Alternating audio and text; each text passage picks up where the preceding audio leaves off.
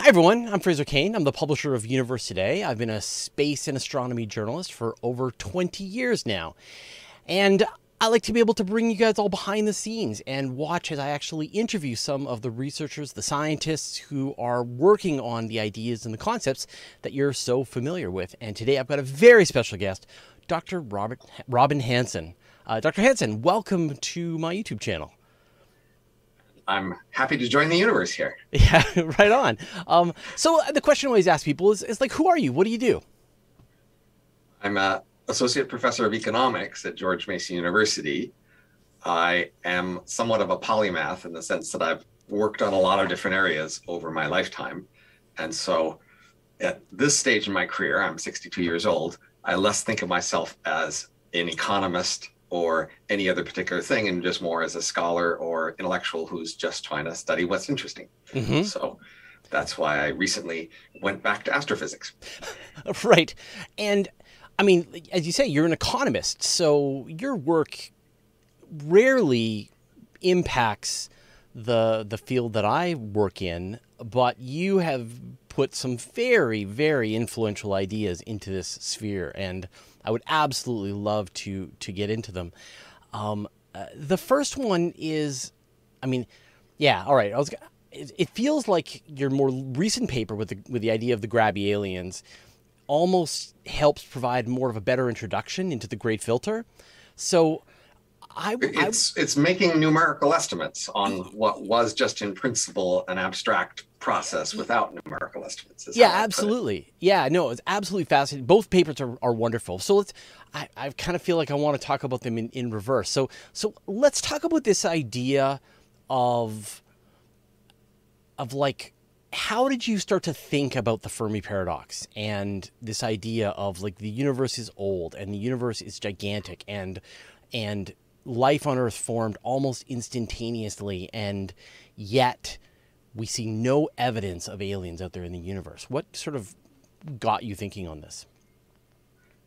Well, I'm not sure I can dig back to know exactly where I started because it was you know over 25 years ago. But what is the fascination? What is the what was? Yeah, I'm trying to think of like what got so, you hooked you know, on the, the idea. The key question, of course, is we see ourselves now uh, on a planet full of life in a civilization full of activity and growth.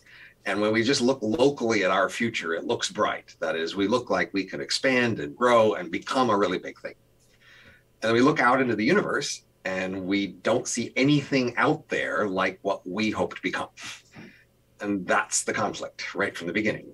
Right. Well, how could it be that we had this plausible chance to going out and becoming this big visible thing that remakes galaxies if nothing out there seems to have done that? Uh, that's the first puzzle to come to terms with. So um, now it suggests that this thing that we want to become has to be a very rare process. That is, it can't be very often that such a thing happens. Just how rare is the question, but it has to be pretty rare. And um, that's how most people have discussed this question before. And my contribution early on was just to reframe that in terms of what I call the great filter. That is, to think of a set of processes that started from simple dead matter and then progressed through stages and then eventually would reach this stage where it was big and visible in the universe. And then the obvious conclusion is that transition process must be very rare. Uh, almost all the things that start out as a simple dead planet don't end up as one of these big expanding civilizations. So, it's not just that that number is really low if we can think of a filter as a set of processes, then the number is the product of a bunch of numbers. and so the product is low. Right. We can think of the number as the conditional probability that if you reach one stage, you'll get on to the next one by a certain time, say. Got to turn and okay, sorry. Please continue. That conditional, that that big number being really low means that at least one of those numbers along the way must be really low. Now, it could be that many of them were really small, uh, and that becomes the question of the great filter. Um, where along this process is most of the filter? That is, in terms of where are the big, where are the really small numbers? Where are the big obstacles to going from one place to the next? And I also reframed this issue as we can think of this filter in terms of all the steps up to where we are now, and then all the steps that would go from here to this visible endpoint of being, you know, big and visible in the universe. And we can ask, how much do we know about which fraction of the filter is behind us and which fraction is ahead of us? And obviously, uh, this update could be telling us bad news or, or lowering our expectations by telling us that the chance of going on from here to become this big visible things is very low if much of the filter is ahead of us. So one sort of way to do it might be to say there's roughly 10 to the 24 you know planets in the observable universe. And if only one out of all of those arguably reaches a stage like ours then this total filter is 10 to the 24 and now, out of 24 orders of magnitude there, if only two of them were left in front of us, that is, we had gone through 22 orders of magnitude, almost done, but only two orders of magnitude left in front of us, that still means we only have a 1% chance. Mm-hmm. So, even just a little bit of filter ahead of us is pretty negative news about our chance of reaching this big visible state. So, uh, then we might ask, what evidence would tell us about how much of the filter is behind us and how much ahead of us. And the obvious thing is any other independent or uh, evidence of life up to our stage, but not beyond our stage, would be evidence that the filter behind us was easier than we thought, which then has to lead to the filter ahead of us being harder than we thought, which is bad news. So then the story is we found life on Mars, say, that was independent of life on Earth. That would be really bad news for our future. Right. So, like when when I or I guess when people first encounter this idea of of the Fermi paradox, I, I find they dismiss it quite quickly. They say, well, the you know, there's this analogy of like you're looking at an ocean and you've dipped a little spoon into the ocean and you're looking, you don't see any whales, and therefore you can you conclusively decide that the ocean has no whales. How you know, and and there are a range of these, right? And then people say, well, maybe it's really difficult to get from planet to planet, or places are or stars star to star. Places are really far. Right. You know, there are these sort of ad hoc instinctual responses to the Fermi paradox that people bring up. They're not all ad hoc. I mean, many of them are quite reasonable and deserve to be addressed sure. now. Yep, we, yep, we should yep. just try to go through them. Yeah. Uh, so, so, so I guess like when I first heard this concept of the of the great filter, I think I was sort of at a place where I found it very chilling, a very kind of terrifying, nightmarish idea. And and I think that's because I had already moved past the dismissing the Fermi paradox and I'm firmly in the the Fermi paradox is a deeply unsettling idea. Why is it a why should we not dismiss the Fermi paradox so easily? So the key would be to distinguish between a civilization that looks like us now and a civilization that's at this endpoint of the problematic observation of the Fermi paradox. There is quite a difference between those two. So we right now are clearly very small and would be very hard to detect from a long distance. So it's completely reasonable to say there could be a lot of things out there just like us that we couldn't see. That's not at all crazy. The question is just how plausible is it that there could be, you know, billions of things like us and yet nothing at that next level? That's more the, the tension. So the Fermi paradox is where you look out and you say, I don't see any big civilizations in the sky. So part of this this issue here is to actually try to imagine what might happen to our civilization in say the next million years. Mm-hmm. And I think that's part of the mental block is that people often have this block about futurism where they go, we couldn't possibly know anything about the future. We shouldn't say anything. It just must stay this abstract uncertainty. and therefore, it's just sort of blocked off. You have to get past that here because we have to ask, what could something like us look like in a million years? Obviously, one of the things it could look like is we'd just be dead and gone. Yeah. in which case that's completely consistent with what we see. But the question is, if we didn't go dead and gone, if we continued to grow and then started to expand, and moved out in the universe and used it, changed things, then it would seem like we're more visible. But, but that seems awful sort of emotionally awkward in the sense that many people are uncomfortable. It's the mm-hmm. idea that not only were we drastically changing the Earth at the moment, but we might drastically change the solar system and the galaxy and, and far more. Not just pass by, pass a few markers, leave some fences and goodwill you know, statues, but actually like take apart stars, rearrange matter, build entirely enormous factories and machines, just remake it. Right. And that's the sort of thing that you would see out there. That is the, the key thing is you look out there, you, everything looks, looks completely natural. So we don't know exactly what an advanced civilization will do with things, but the key idea is they they do something. the, the state of nature wouldn't be the optimal state for them for whatever purposes they had. And the main reasons we ever say on Earth leave things alone is because usually that's too much trouble so far to bother to change them you know, Everest is still standing because at the moment it's too much trouble to rearrange Everest, take it down, put those rocks somewhere more useful. Right. So there they sit. But, you know, we have on things that were more valuable to us and things that were easier to do, we have, you know, built canals and roads and knocked down forests and we have built things and we've changed them because just in in general, when we have resources and we have a thing that's important to us, the best use of that is usually not the way it started. And, and, it's not just us. I mean, life itself. I mean, you observe the Earth from space, and there are portions that look green, and that is forests reshaping the planet to their right. needs and creating entire biospheres and biomes that that match. It's, it's worth noting, though, how little life is done, in the sense that you know there's this huge ball of rock, and the stuff that's been done has been done to this tiny layer of a, of a meters meters on the top of that surface. And pretty much all the rock below is pretty much all the rock as it was. And so when we look on the surface of the earth we see enormous effects that life has because we're focused on this top meter or few of the surface. But honestly life so far has been limited in, in how far it could go and what it could do.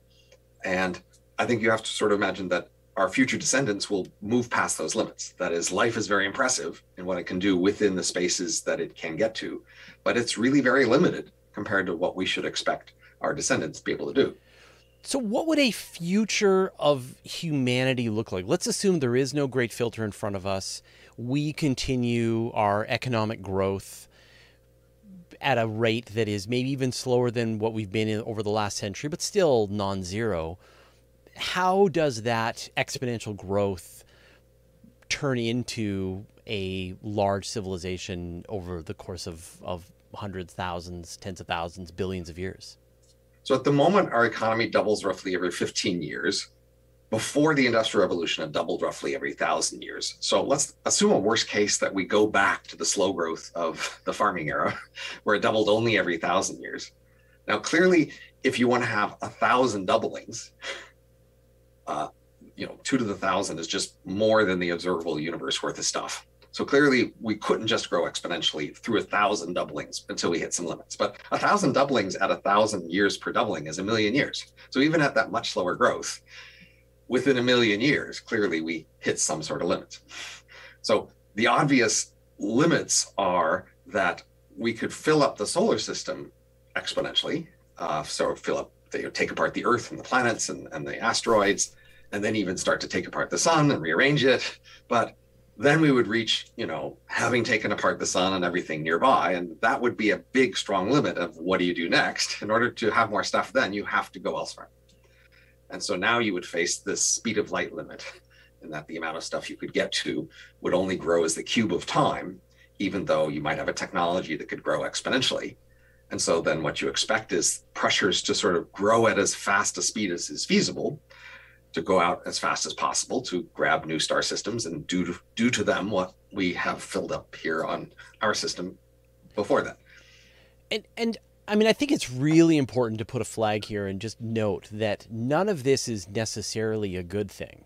Like Oh right. So like, we're we're just predicting what would happen, not whether we approve. Right, right, and and I and and so you can imagine a thousand civilizations out there, nine hundred and ninety nine of which say we're going to live at peace in a, at a sustainable level within the constraints of our biosphere and not extend our presence and not dismantle all of our planets and stars and so on and so forth.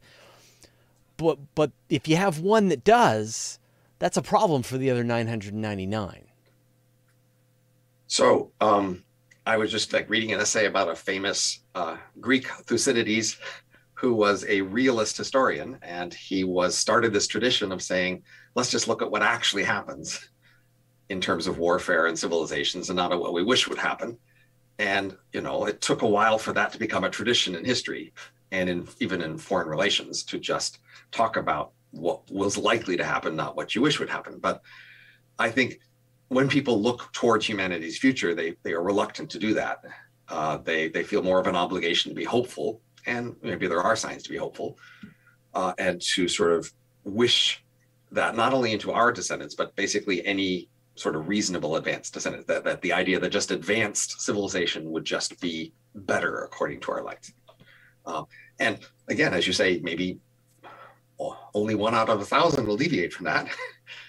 but still, that one out of a thousand would make this enormous impact. So, right when we look out into for alien civilizations, I think we can plausibly categorize them into these two classes, loud and quiet. Loud are the ones that are going to follow the strategy of expanding as fast as possible and making a big visible difference, whether we approve of that or not. And the quiet ones would stay small and, and have a smaller impact. And from our point of view right now, we couldn't really see very many quiet ones. Well, we could see loud ones. And you might not think that says much, but that's sort of the analysis we're doing in our Grabby Aliens work is to say, we could see loud ones. We don't see loud ones. What does that tell us? And it mm-hmm. actually tells us a lot. So with the with this more recent paper, the Grabby Aliens paper, you were able to put numbers to a lot of the theories that have been been flying around. So can can you talk about this? So again, this is a theory at first of just about the loud ones. We're not going to be saying anything about the quiet ones. We're just going to talk about the loud ones to start with. Okay. And so the simple theory is loud aliens appear at some point in space time. that is, uh, recently, say, we've appeared in the last, say, 10,000 years here on Earth. So a loud alien civilization appears at some point in space time. And then soon after, it starts to expand as fast as it can. And um, there's three parameters to this model. There's the rate at which it, it expands, and then there's two parameters of how it appears. And uh, one parameter of how it appears is a constant. Whatever function we're going to have is going to have a constant out in front. But the other parameter is a power of a power law. And that's the thing that takes a little explaining. So if you look at the history of life on Earth, uh, there's a standard model to explain this history says uh, we had to go through a number of these great filter steps before the window for life on Earth would close. So there was a 5 billion rough, roughly window. And there are a bunch of processes, each of which might be a very rare process to achieve. But if we condition on finishing it by the window, then we'll find that they all had to happen within that window and they will be roughly equally spaced out, even if they all have very different difficulties. So we first have the first kind of life and then maybe a more advanced kind of life, and then a sexual selection, and then maybe photosynthesis and mm-hmm. multicellularity, some different steps. And the idea is evolution was just searching in the space of possibilities. And then it came across the next step, i.e., say photosynthesis. And then from then on, it that that spread. And now life has photosynthesis, but now it's searching in the space for the next thing, i.e., sexual selection. Um, and so the key idea is um, if you had a bunch of steps that all had to happen within this window, it could be that you know each step is really unlikely to happen within that window, but conditional on them all finishing by the end of the window, then we're going to see them roughly equally spaced. And then if we see a couple of the steps, we can guess from their fraction of the total how many total steps are there.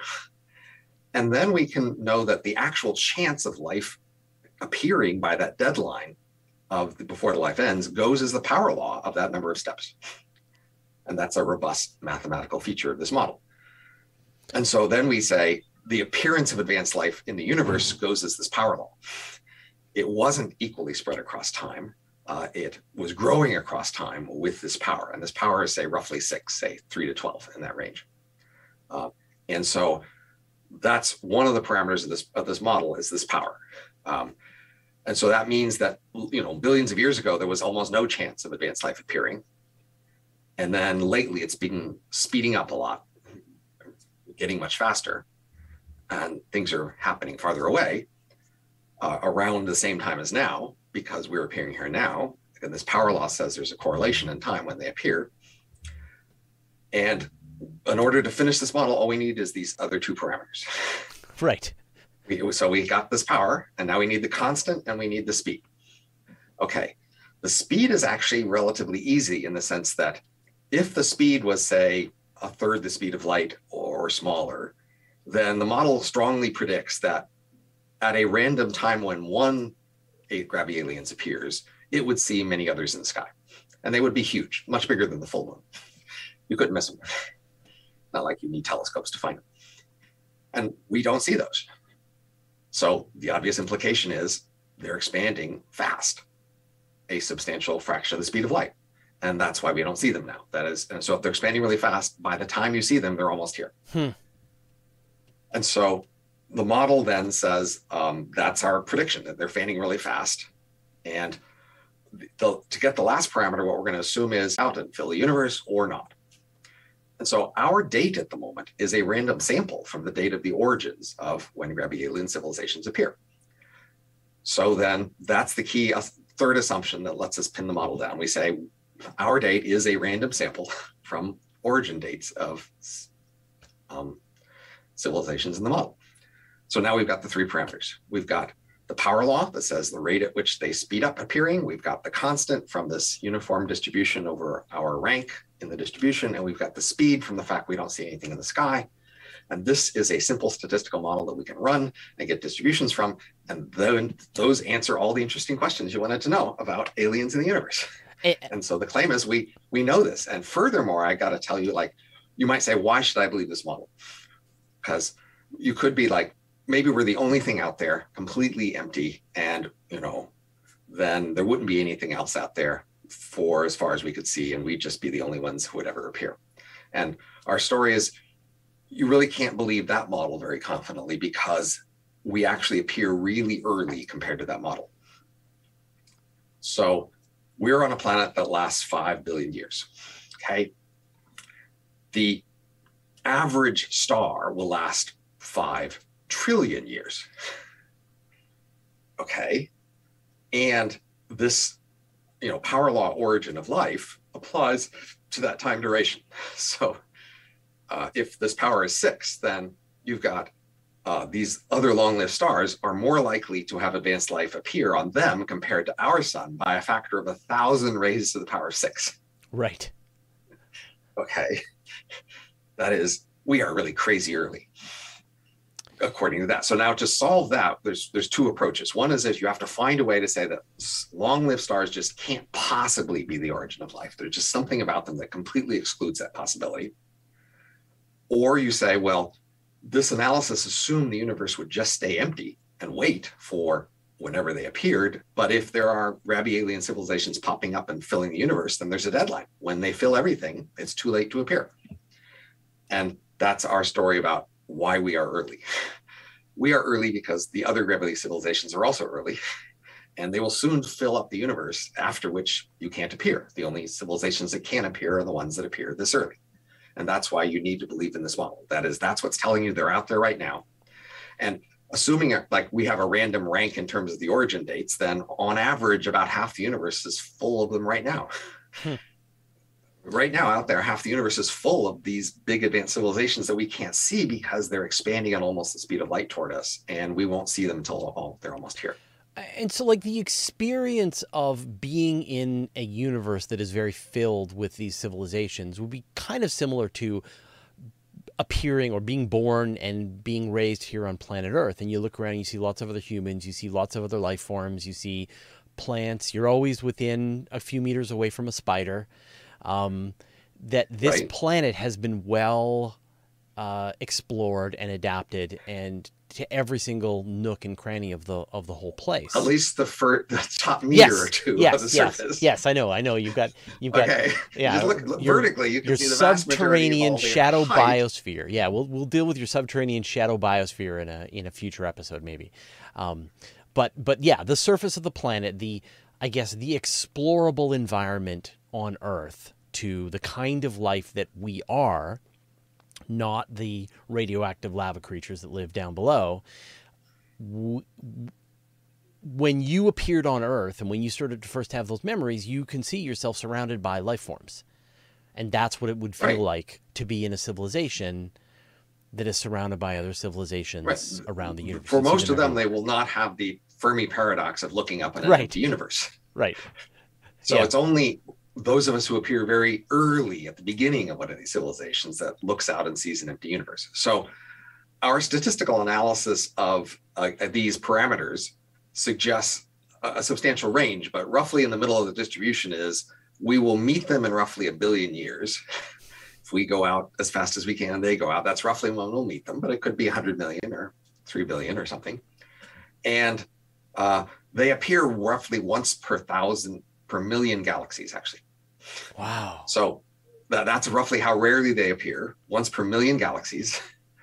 And then they span out at roughly the speed of light and they meet another one in roughly a billion years. And then everything's full. So we are now at 14 billion years in the history of the universe. So the story is at 15 billion years, game over. universe is full. Hmm. Uh, but we're in the middle of the distribution of this filling up process. And we are about to perhaps become these grabby descendants or not. Now, we extended the model a little bit into, postulating a ratio. Let's say, let's say there's some amount of quiet civilizations like us, and then a certain fraction of them become grabby. And we can vary that fraction parameter. And one of the things that fraction influences is our future optimism. the uh, you know, the smaller the chance is, then the, you know, less our but. As that ratio goes up, the closer becomes the nearest quiet. So if you were hoping through, say, SETI to go out there look and see some evidence of a quiet civilization, you know, not completely quiet, obviously, they have to make some noise you need to see them, but they're not going to be the huge grabby that fills a huge volume of the sky and changes everything. Um, the higher this ratio is, then the closer will be the nearest one. So I said they appear once roughly one per million galaxies, right? Well, that means if there's a million to one ratio, then there's roughly one per galaxy of the quiet ones. If there's one per million galaxies of the loud ones, right? And so now, in order to be optimistic about SETI, about seeing alien civilizations in the sky uh, who are quiet because we don't see the loud ones, and those would be really obvious, then you need to believe this ratio is really large. Um, unfortunately, there's a trade-off here, right? So the more quiet, the closer the nearest quiet one is, more chance you could see it. But then the smaller the chances we will become loud. Right. So, you know, if I sort of understand the model correctly, as you say, one in one million galaxies has a civilization that is expanding rapidly at some rough percentage of the speed of light. And if there are two trillion, sorry, yeah, two trillion galaxies in the universe, there that still gives you a A few of thousand, a few thousand uh, rapidly expanding civilizations. And of course, you know, we can only we could only actually if we right now set off at at light speed or almost light speed, we could only reach about I think it's like six percent of the observable universe. The rest Right. of it's going to fall over the the cosmological horizon. Yep. So I can imagine these sort of overlapping spheres of of influence uh, in in the future. But that's really far away. I mean, how big of a sphere? If it's one in a million, I'm trying to think of like how many. Like we are a few hundred million light years away from the nearest civilization. So, you know, a sphere, uh, a cube uh, with a million things in it is roughly 100 on a side. Yeah. So that's roughly the spacing you should expect between here and the next civilization, roughly 100 galaxies away. Yeah. Now, turns out our galaxy is roughly 100 times larger than the average galaxy. So, um, Right. a little a little correction there. Uh, but still, that's roughly how far away you should expect, and it's plausibly on the scale of, say, you know, 50 million light years or something. Right. So, right. but which is a pretty short time. yeah, I mean, the, the last time you know that that was the dinosaurs was 50 million. You know, the the Right. the So, so an interesting like story about this is that we can say much more specific things about the future than we you might have thought were possible. So the story is, we will make a choice soon about whether to become grabby, and if we do, we will expand out at near the speed of light, and then in roughly a billion years, we will meet other alien civilizations. We'll meet different ones in different directions, and then at the border, we will have a cultural exchange. There might be conflict there, but um, that will happen in roughly 1 billion years. And we know that, like, for the next 100 billion years, there's plenty of time for travel and exchange. And so, by the time, say, 150 billion light years, years from now, when the, the galaxies start to separate and can't communicate with each other, during that period, there will be a period of a lot of interaction and exchange among all these different alien civilizations. And you know that's a thing to aspire to we might want to hope to become respected in that community and uh, they find things about us worthy of emulation and of course we'll want to find things worthy of them of emulation. And that's this long period of sort of the gods communion. Mhm. if these you know grabby civilizations are the gods of the universe then they interact uh, at that time period and we might just hope to join them and earn some respect. But we can't even join them unless we get past this um, obstacles in the near term. But you can imagine this sort of far, far future, billions, tens of billions of years into the future, when the forces of the expansion of the universe, the forces of dark energy, separate the galaxy clusters to the point that you're left with. In the case of say the Milky Right. Way, really, we're just we're only going to have the local group. It's going to be the Milky Way. It's going to be Right. and i understand it's roughly 100 and billion, 150 billion years right. till that happens so we've got this period between a billion years from now and 150 billion years from now when we can have all this interaction uh, until that separation. Now there's some chance that we could somehow prevent that. Perhaps uh, there's some speculation but you know that's way far in the future. But Right. you know, it might be that we sort of burn up all the resources between now and that period anyway. And by the time that happens there's hardly anything left to use. Uh, that's another possibility but that's somewhat separate But you can imagine a civilization at that point, like, I guess, a post interaction period where now everyone is left stuck in their island universe, all the, the limited resources that they have left at their disposal, and a complete disconnection from the rest of the of the universe. And you can imagine a civilization, you know, what would their perspective be at that point as they look at the universe that they find themselves in? Would they then sort of make assumptions about what the I mean, universe you have to realize once that we most of us in our world on earth today have pretty parochial perspectives. We're looking at our our family and our job and our neighborhood and maybe our city or perhaps our continent. We, we typically like don't think on the entire earth scale. And so if this future civilization is only looking at the scale of a group of galaxies using cultural inputs from the few thousand nearest alien civilizations it ever met it's still going to have a vastly larger scope of view than most of us do today. So I find it hard to criticize them too much for being too parochial compared to us.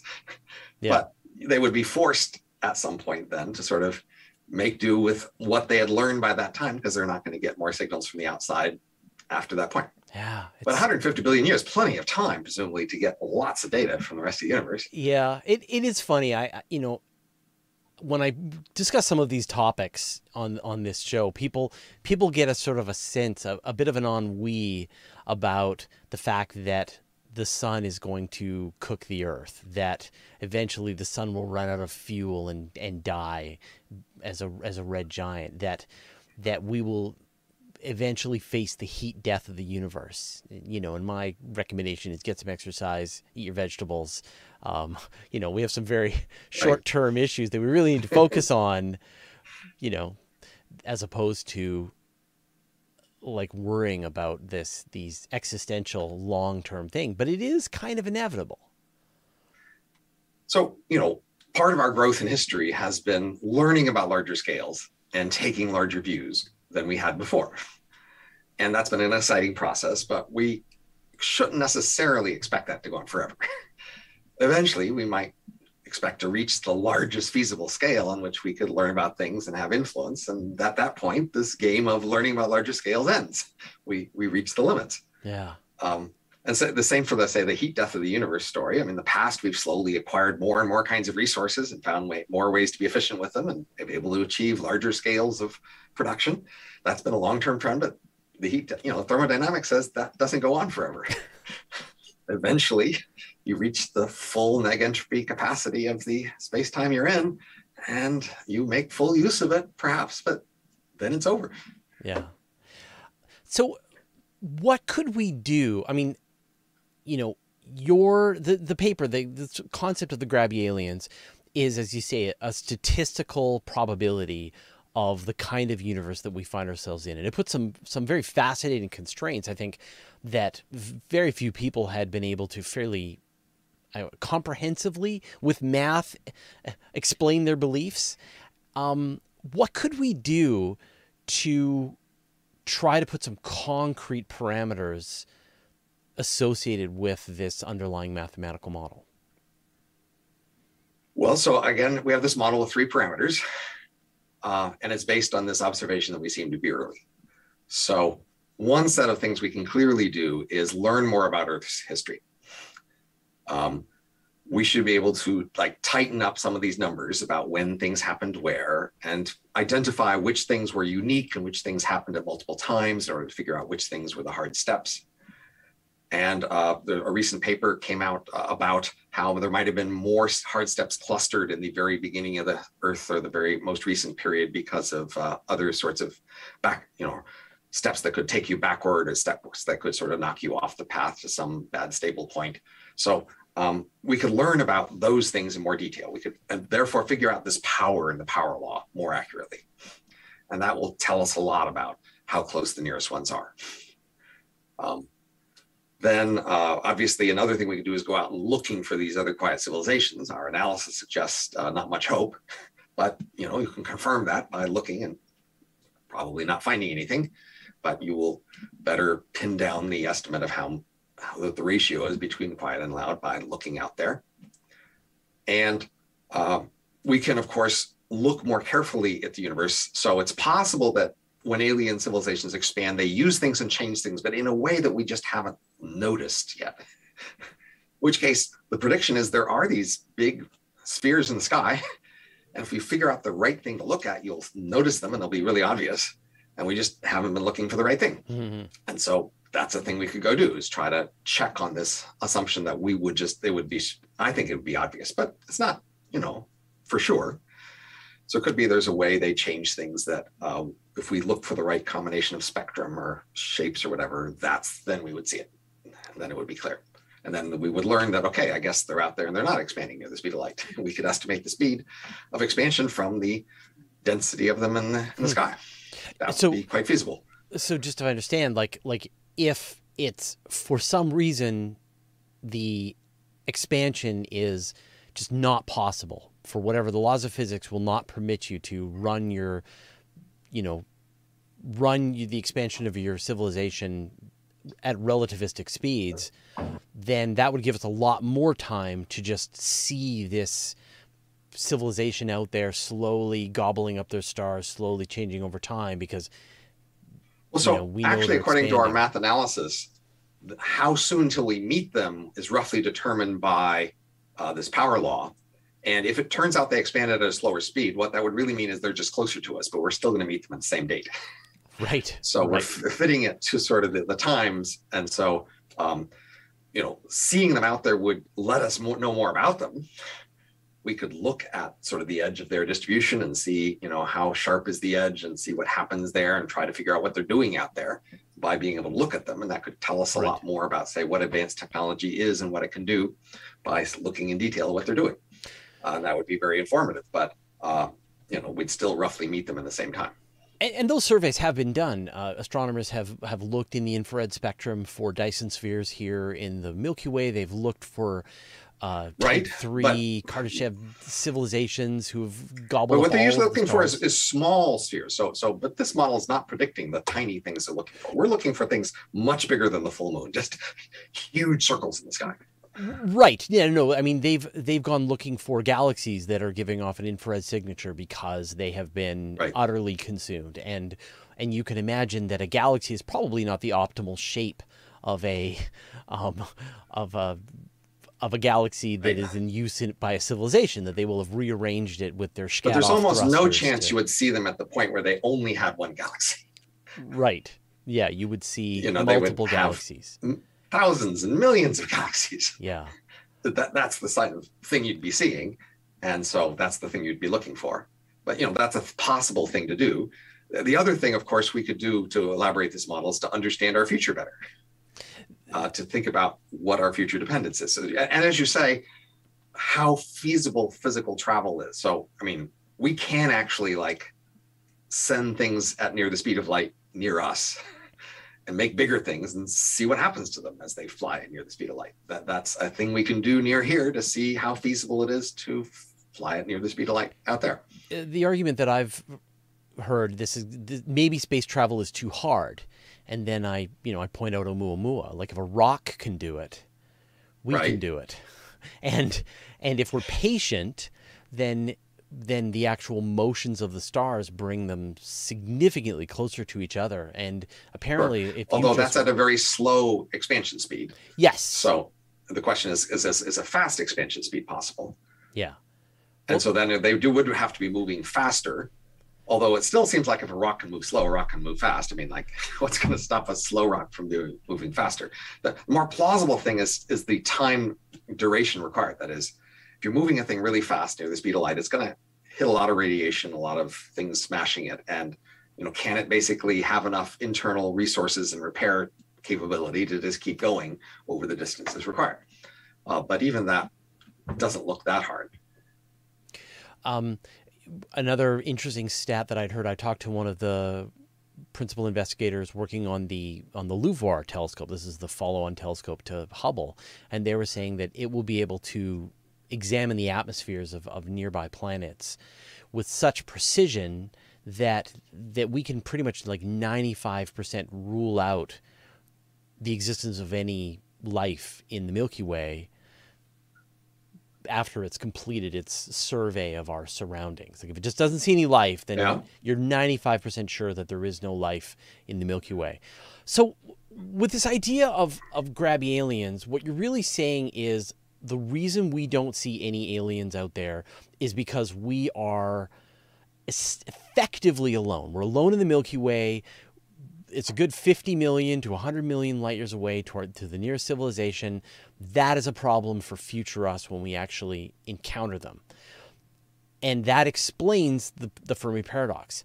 But so now let, let's talk about the Great Filter because that is your other explanation for the for the Fermi paradox. Less hopeful, more terrifying. Well, so Um, it, it's the same thing, except the grabby aliens is giving numbers to the great filter. So the great filter just says it's really rare, and who knows where it happens along the process. The grabby aliens is saying how rare it is exactly. So it's saying once per million galaxies right. is how rare, and that's a that's a concrete number rather than just saying abstractly. But it doesn't really say what are the obstacles along the path. So the great filter framing is more about well, there must be obstacles. Where are they? And how far along that set of obstacles are we so far? So this analysis of the history of Earth and these hard steps does tell us a fair bit about how hard the path has been to get to this point. Yep. And we can learn more about that, but it already looks pretty hard. um, but it still doesn't speak to sort of how hard it will be from here on. Uh, what is the obstacles from this point to to getting uh, becoming grabby? But I mean, you say that it's it's hard, and yet, literally, this the moment the Earth had cooled down, life seems to have formed within. That's a- predicted by this hard steps model. So sure, the, the key thing is it, it could have been really rare. That is, it could have been the expected time there was a trillion years. But if each of the say six steps that happen, each one had an expected time of a trillion years, then the only way all six of those steps are going to happen within 5 billion years if each one is really lucky and happening in a short time and you can do the statistics to figure out roughly what, how long each step will have needed to take in order to fit them all in uh, the period. And so the prediction is even if fundamentally it was really unlikely it still had to happen pretty fast in order to fit all the steps in. Right Yes. But so let's talk about the potential for there being steps ahead of us. Now, you say if we find life on Mars that has evolved completely independently, I mean, it's great. Hurrah. Nobel Prizes for everyone, but it's a bad thing. Why is it a bad thing if we find life on Mars? Um, what we know is it was unlikely, say, for life to go through all the steps by the deadline of 5 billion years. But unlikely could be 1 in 10 or 1%, or it could be 1 in a trillion or 1 in 10 to the 20, right? There's different unlikelies. So if the whole great filter is huge and it was only a 1 in 10 chance of succeeding, so like if 10% of planets out there have end up with advanced life, then clearly you know only one in a million galaxies has grabby aliens. And clearly there's a huge obstacle between merely reaching advanced life and becoming grabby right? And so that's so the fact that we see these hard steps happen across these times tells us that these steps had been hard enough that it was unlikely for any one planet to to happen by the deadline but it doesn't say how unlikely. And so that's the key thing we're wondering about. If we see life on mars and we go oh my goodness, if it was independent. Now, of course, more likely it would be, you know, an offshoot. Say, say life moved to Mars two billion years ago, or moved from Mars here two billion years ago. Well, then, whatever happened in the last two billion years can't have been really hard if if there was similar progress on both places. But whatever happened before the common origin, that could have been hard. Yeah. Um, and so, if we do find a fairly advanced, say, multicellular organism that is completely independent from life on Earth, maybe one that is beginning the rudimentaries of tool use. Uh, this just gets worse and worse. Which is very bad news for our future. Says yeah. something really hard must be in front of us. Right. So let's talk about that. Um, you know, I, I think it's about favorite this. topic. I mean, yeah, yeah, so I know, I know, sort I know. of a doomsday, right? Yeah, what know. could go wrong? right, what could go wrong? We, but it's but but I guess the I guess the question is when I think about it, I think about what are the things that that you would think could explain it, but actually don't, like say a you know a nuclear war. I mean, even with a nuclear war on Earth, civilizations right. would survive to some extent and rebuild. Right. Uh, if it if it was the AI that took us out, they would build their self if they could, right. yeah it could absolutely chase us to space they would be glad to build self-replicating right. robot probes and and build you know turn the universe into paper clips so so what kinds of events like not necessarily what it could be but what are kind of the parameters of future events that could could be the great filter so one class of things is a disaster so bad that you just get knocked back, not just to the Stone Age, but say pre-multicellular or something. so, uh, you know, actually, multicellular life is actually more fragile than single cellular life. So it's quite possible that, say, supernovas have happened near Earth and basically wiped out, boiled all the oceans, wiped out everything on land, and all that was left was microbes a kilometer or 10 kilometers down underground. Right. But that would be enough to bring things back, right? And so if life had another billion years after that, it could come back to our level again. So it's really hard to like really kill all life on Earth enough to prevent multicellular life from returning in a relatively short time. Um, that's the difficulty with those scenarios. You have to like kill it all the way to the core, right? right. Now, even uh, even your underground rock people. But like a different scenario is where you sort of produce a stable equilibrium where there's a kind of life that won't let other life appear in its place. So if if if you're the last few multi, you know, single cell things a kilometer underground and you and the and the surface cools and now you can slowly go up and grow, nobody's in your way and you can do that. But if there's a kind of life that's in your way, then it may not be possible to come back. So the thing that you should human history we have you know thought we've seen at least stable societies like, say, ancient Egypt, which were not very interested in innovation or growth, but could prevent other such societies nearby from doing such things because they would be a threat. And so, if you had a kind of life on Earth that was advanced enough to displace the kind of life that would be required to grow and become civilization, then that would be more of a threat. Some sort of a, a replacement that sort of enforces conformity, enforces a lack of innovation, enforces a particular style.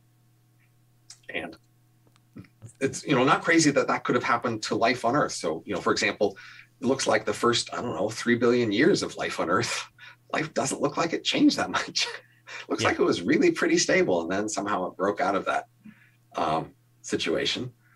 Um, and, and a version of this would be a very stable future human society that was averse to exploration, adverse to expansion. And I've, I've given this quite some thought, and it's actually the basis of a, of a book I'm planning to write. Uh, so we can go into more detail. Basically, I think the biggest obstacle we face is that our descendants will be capable and rich and unified and like that a lot. Mm-hmm. Uh, basically, a form of world governments, or at least world mob, world community, where our descendants, say in the next century or two, get used to having this unified world, which has created world peace, which has solved global warming, which has dealt with, you know, ocean acidification and all these other big global problems. And it sort of regulates our behavior to make our best moral intuitions be expressed in how we behave and how we're not allowed to behave. And I think people would really like that.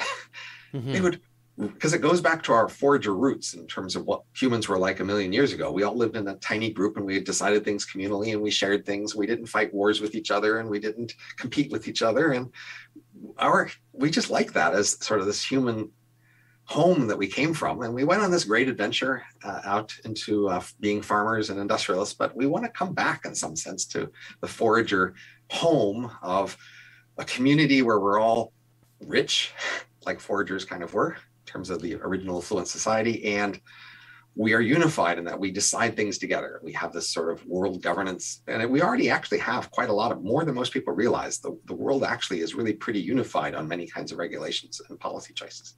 And we like that. And we can even see at the moment, we see someone like Russia defying our, you know, you know, our global consensus. We're outraged, and we like the idea that the world's coming together to press, press that. And um, that's the sort of future we plausibly will have over the next few centuries mm-hmm. as we slowly have more unified world government and more unified thing. And even if we expand into the solar system, that solar system wide government is quite capable of keeping control and managing that and then threatening anybody who deviates from with punishment. And then there will be this choice in a few centuries to allow interstellar colonization. And everybody will realize if they think about it that that choice allowing interstellar colonization ends the era of unified humanity and unified humanity deciding things together. Once colonies are spreading out fast it just becomes no longer possible to have all of that part of a single government where everybody votes together and decides together what to do and, and what we all decide is enforced on everyone and the, the question: Will people want that? Will people allow that? Yeah, loss yeah. of that unity. I mean, and and so it would destabilize it. And I mean, I guess you can imagine future technology will provide us with simulations that will allow us to live out an infinite number of lifetimes in a way that has a low impact on the the true environment.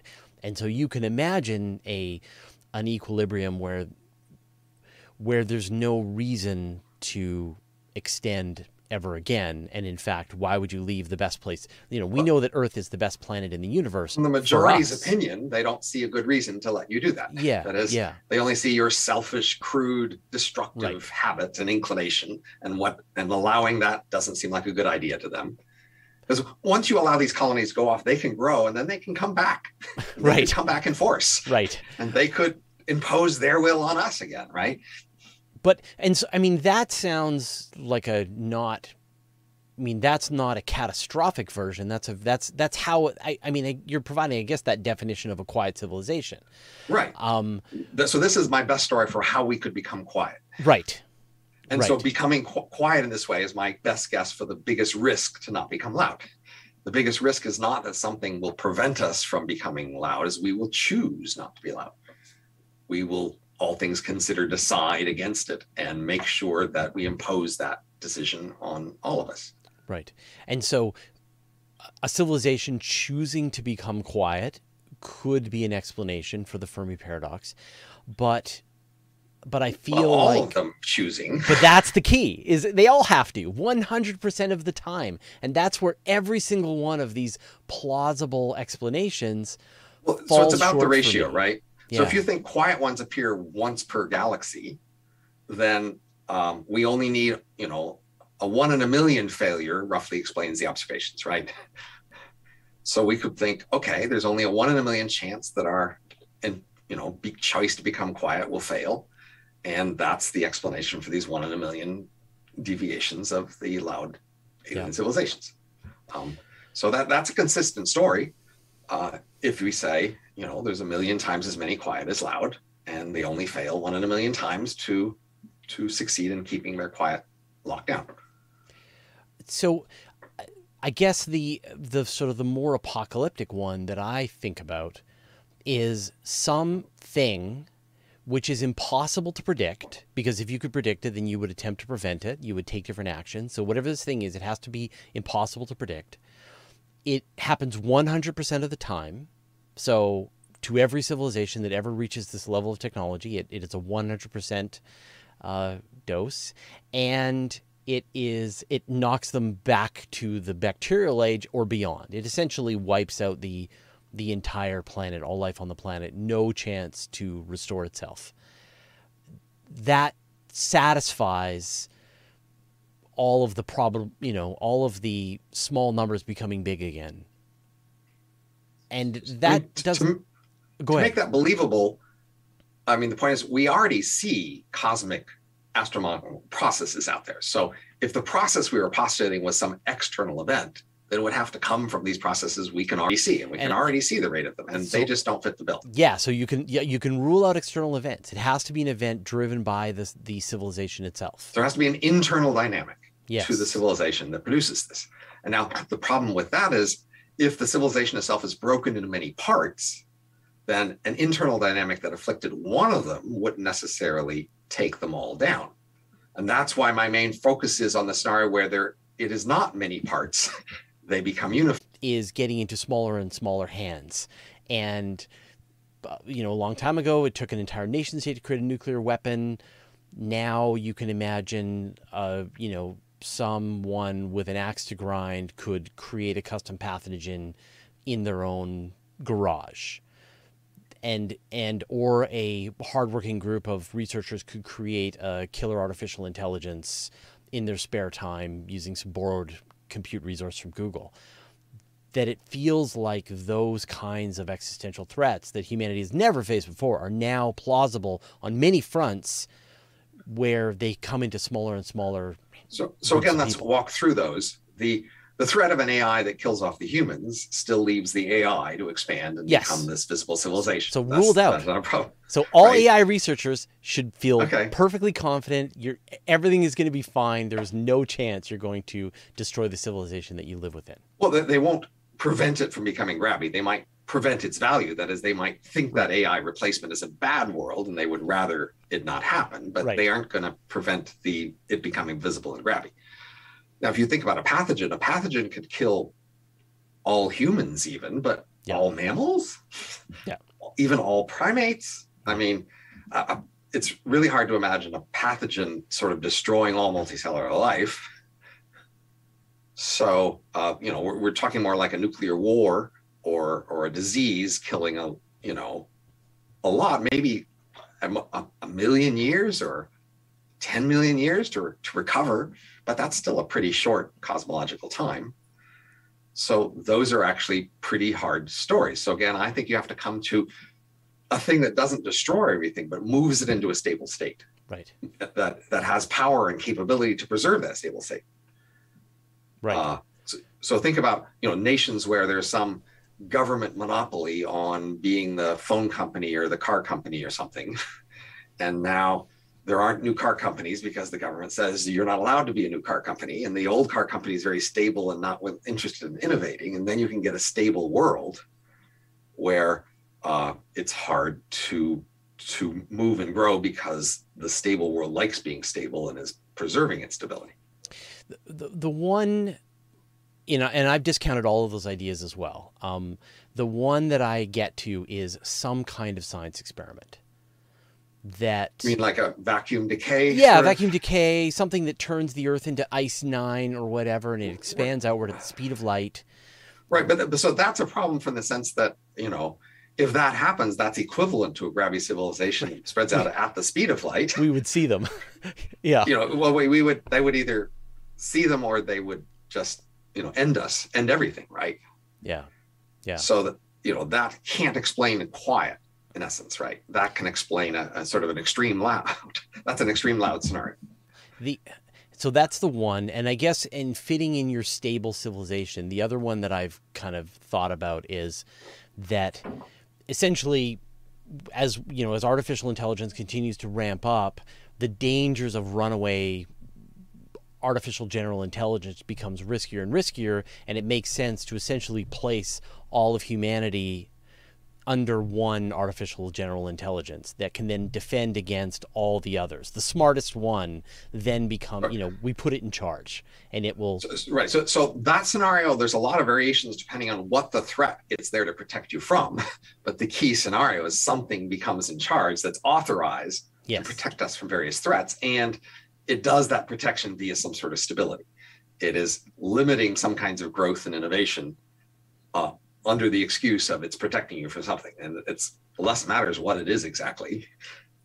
And it, it doesn't necessarily even need a threat. So I think like if you just look at where humans came from in terms of forager origins, we just really like this idea of a unified humanity where we all decide things together.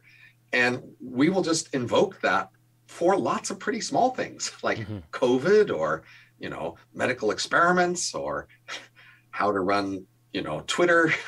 There's just a lot of small problems in the world that we get irate about if those people are allowed to do things differently and people want a center that's going to make everyone do it right. And that's enough for people to support a center and empower it to uh, and then there's natural processes by which a center over long enough time period would prevent change and that's that's i think one of the things people don't most realize so i don't know if you have a software background a lot of Mhm, people in yeah. say astronomy have a software background right Yeah. so most people don't really know about software rot Mm-hmm. Oh, software rot is a real thing oh yes. and it's the fact that pretty much all the large complicated systems we ever build slowly rot and have to be eventually replaced wholesale with brand new systems. And that's a thing that can happen to larger social systems too. And I don't think we think about or discuss that enough. But so think of the, say, American legal system. The law has been slowly been getting more complicated and more epicycles and everything, and it's plausibly rotting in the same way that a large software system would rot, except it's not being replaced wholesale it's just slowly getting more expensive and complicated and cumbersome to deal with.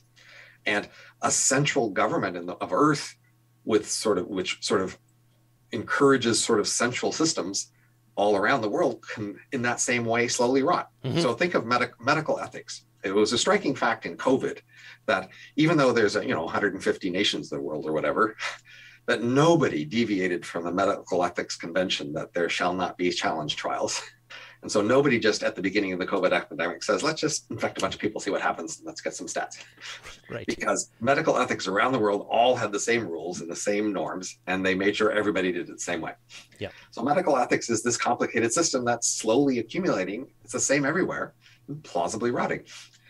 And this, I think, is a path by which the central governance would slowly retard growth and then growth would stop and then we would know you know and Right. even regress not because that was the general policy but just because each of these systems was something we gotten used to and liked and we weren't willing to replace it wholesale so I guess back to my this idea of this artificial intelligence uh, I don't know caregiver you can imagine it reaching some local minima where it has just gone you know I've I've solved it. You know this is the this is the perfect way to run the human society so that they're the most happy, the the least impact on the environment, the least internal strife, the least amount of pain, and and and then we'll just run this ad infinitum until the heat death of the universe. I think the more plausible version of that is that there's some elite committees, United Nation committees or whatever, and for each of various problems, they have a big commission where they study it. And they, using computer assistance and simulations and everything else, choose some sort of governance mechanism, which may have a lot of computer implementation behind it, which then becomes the standard. And then when people say, Are you sure we should be doing this right? Maybe we should change. They said, Look, we put a lot of thought into us. Those people want to change it for this nefarious reason. We can't allow that. And is it, it's better just to keep this slowly rotting, slowly accumulating system as it is. So it might have a lot of computer stuff behind it. In fact, people might not realize just how sophisticated the computers are behind it, but it, that hardly matters in the sense that the fundamental thing is there's a large scale structure, and that's not really allowed to be questioned. But I, you know, I, I guess you know I don't want to necessarily turn this into a debate, but you're the expert. Um, is that that also feels like it's not 100%. It's the equivalent of you bombing your planet back to the to the Stone Age you're going to have different groups, committees. They're going to come with agreements. There's going to be rot. There's going to be things that break down. People are going to come up with solutions to overturn it. Like it feels like it has to go computer wise to a local minima and then just to a local minimum and then just stop there at trillions of operations per second. Like beyond what the human. The question is just how important are computers to the story? Sure. Like, yes. The yes. key story is there's a structure. Yes. And the yes, structure absolutely. gets set in and the structure Yeah. protects itself. And the structure has a lot of complexity and the complexity accumulates. Right. And there would, of course, be computers as part of that structure, but I don't think it matters that much where exactly computers are in that structure. What matters is it's this complicated structure that entrenches itself. And we see many of those things today. That is, in a lot of regulatory areas, there is not much divergence in the world about how we regulate them, and they are slowly getting more complicated and Mhm. cumbersome. And that's true in a lot of areas today, say nuclear energy. It's an amazing fact about our world that, you know, 70 years ago, we had functioning nuclear power, and we did not let it take over the world and give us vastly more energy at vastly lower costs. We regulated that to death, and not just in one place, everywhere regulated it to death, basically. And maybe now we're letting some places get out from under that. But you can imagine in a world that was more afraid of nuclear power, we would not allow that. Take an example of um, organ sales. Now, that's an old technology. It's very simple, but most of the world thinks that's just a terrible idea. The only country in the world that has some form of it is Iran. In Iran, the government sets the price and sets up the system, but at least you're allowed to sell organs. And the rest of the world is just irate. They have medical ethics conferences where they talk all about how do we make Iran go along with the rest of us and stop doing this immoral thing, right? that's that's a technology that basically has been suppressed uh, because of a strong worldwide consensus that it's a bad thing. And that the risks of organ sales are pretty minor compared to the risks of I don't know nuclear power or AGI or other sorts of things. So you can see how the government, the, the world is quite potentially able to sort of get afraid of something and make sure everybody goes the same way on how to regulate it, even if they're slowly making it more expensive and harder to deal with. Mm-hmm, mm-hmm. Um, you know, it's been like I said, it's, it's been about a year since you published the the paper on grabby aliens.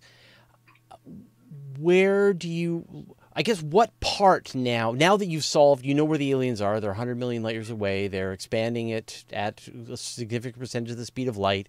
We've got a few hundred million years until we meet them. Um, how should we be prepared to meet these alien civilizations? How could we build a foundation when you think about, you know, the foundation series and thinking about the long future? What could we do to to have this have this go well? So, humanity has always liked to have cosmologies.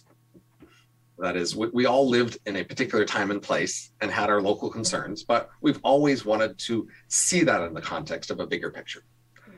Through most of history, the grand cosmologies people had, they had big active beings in them. They were living cosmologies full of gods and, and demons and other powers that were making big choices. And then we were allied with some of them against others, perhaps in, in that big cosmology. Recently, the sort of cosmologies that we all kind of accept are cosmologies of a dead universe, where the only living thing in the universe is people here on the planet Earth, and that's it. And in that cosmology, there's not much to say about what's going to happen in the future. It's kind of unknown. And you know, the things that matter are just us here and what we do with each other, and the cosmology is dead.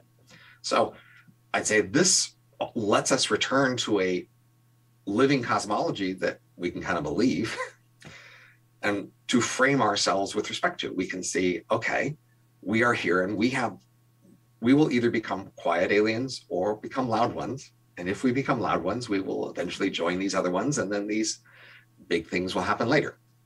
And I think that gives us a way to frame our local choices in terms of this big living cosmology. This is the universe, the real universe with living agents with agendas and conflicts, which is much more emotionally engaging to most people as a cosmology. Uh, and it's real. That is not, I mean, recently when we want an engaging cosmology, we go to fiction mm-hmm. because the real cosmology looks kind of boring, right? But here's a real cosmology that's living and full of actors and conflict. And we can put ourselves in that and see where we are and see what are the main choices that affect how our story plays out in this cosmology. So the key choice that we face is, will we get loud? Mm-hmm. And, and once we come out, it's hard to take back, but you know it's going to be our big choice. And so that's my story: is to say, let's let's if we can agree that this is the actual story, then the then the thing that it frames is this choice we face. It doesn't tell us what the right choice is. Yeah. But it says this is the big, maybe the biggest choice we'll ever make and it's coming up sometime in the next thousand years, maybe. Yeah, and, and let's think about it. And as you say, the moment we find out that we're not alone is the moment their galactic empire has has encircled us and almost here. they're almost here. Yeah, we've got we've got a, a, few decades to go before they've before they've arrived. Absolutely fascinating. Well, Dr. Hanson, it was an absolute pleasure to talk with you today and to hear directly from you about about your ideas and thinking about this. Um, it's going to be a cause of sort of incredible, I don't know, speculation and discussion, and I find it really fascinating until they show up and someone can at least explain it to us. That would be great. Um, but again, absolute pleasure to talk to you. Thank you so much. If people want to follow your work, what is the best way to do that? Well, I'm uh, hanson.gmu.edu in terms of web pages. I'm on Twitter at, at Robin Hanson. If you want to learn about grabby aliens, then grabbyaliens.com. Um, yeah, there's some great videos there on the on that. Indeed. Yeah, it was wonderful. I really like that. All right. Well, thank you so much, and uh, and good luck with your research. Take care. Bye. All right. Bye bye. Um, where's the button? There it is.